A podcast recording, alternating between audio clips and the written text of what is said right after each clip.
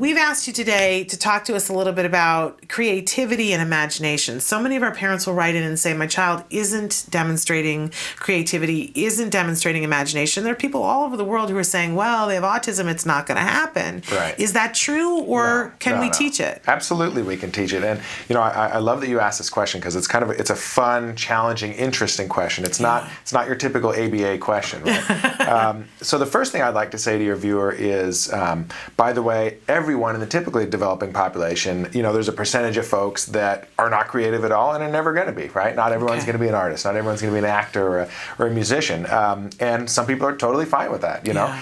Uh, and so just because your child isn't very creative and they also happen to be on the spectrum doesn't necessarily mean that one causes the other, right? Some folks just aren't that creative, and that's okay. So first of all, I'd, I'd point that out, right? Yeah.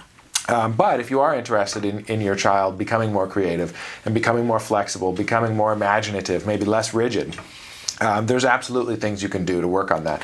Um, and, and the first thing that I'd like to point out is um, what do uh, folks in the typically developing population, what do we do when we want to get better at being creative? There's classes for that, right? Yeah, Take absolutely. an art class, There's all right? kinds of things that Sure. we. Uh, You can go to an actor's studio, take an acting class, take a creativity class, take an improv class. Um, so, so that in itself shows that very clearly these are skills that we have as human beings. They're not innate traits that are either caused by autism or the lack of autism, right?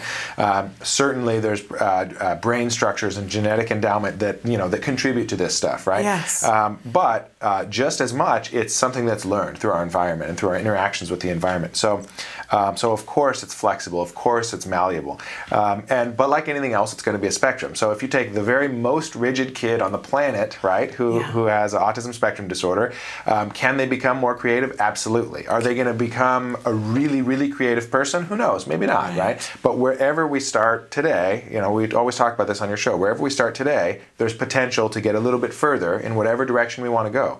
And so, if creativity is the direction we want to go, there's absolutely potential there. Okay, so for uh, let's take a couple of different instances for somebody who's got a four-year-old, Sure. and they're looking at the four-year-old and not seeing um, our jargon today was symbolic play, and the other Mm-hmm. day it was functional pretend play, and so they're not seeing these kinds of things organically from their child. Mm-hmm. What kinds of things can they do to foster those skills with a four-year-old? Right. Okay. So uh, the great thing about having a science behind what you do, um, for example, ABA, is that uh, you don't just have to make up theories and try them out. You actually have a hundred years of research on learning and on motivation. Uh, today, we're really talking about learning, how to learn to be more uh, Right. creative.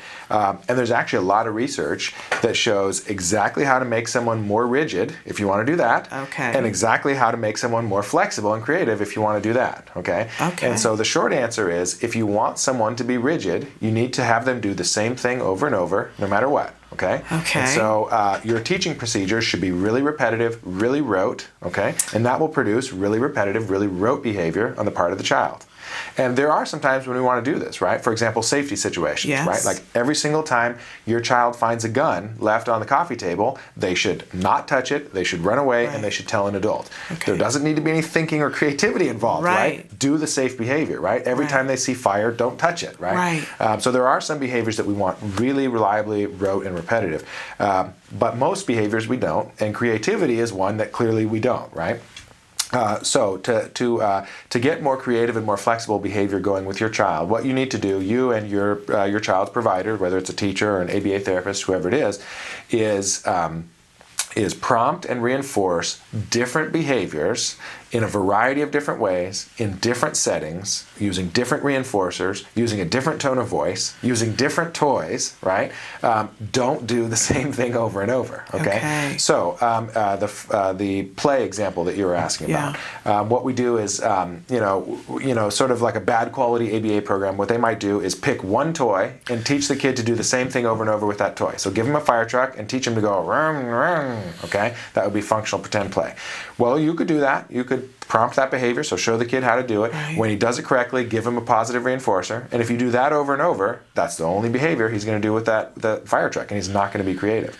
So what you'll want to do instead is, if you want, if you're doing um, if you're working on, let's say, making sounds with toys, you'd have many different toys. So a fire truck, an airplane, you know, a, a frog, uh, you, you name it, a dog. Many different toys and you prompt and reinforce more than one different sound for each different toy. Does that make sense? Yes. So the so the fire truck could make a siren noise or it could make an engine noise.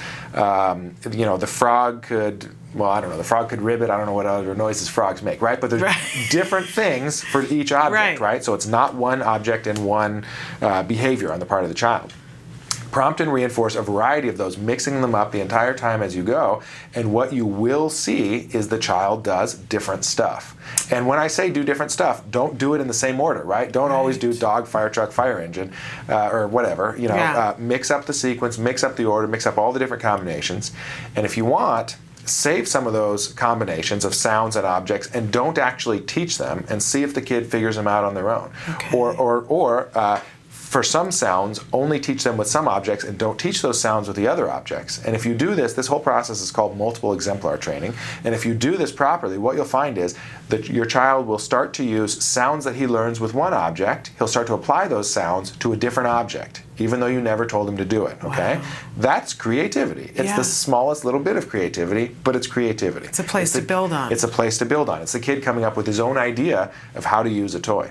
Wow. And so you start there, and of course, like everything else with all human learning, uh, whether you call it ABA or not, you start simple and you get more complex.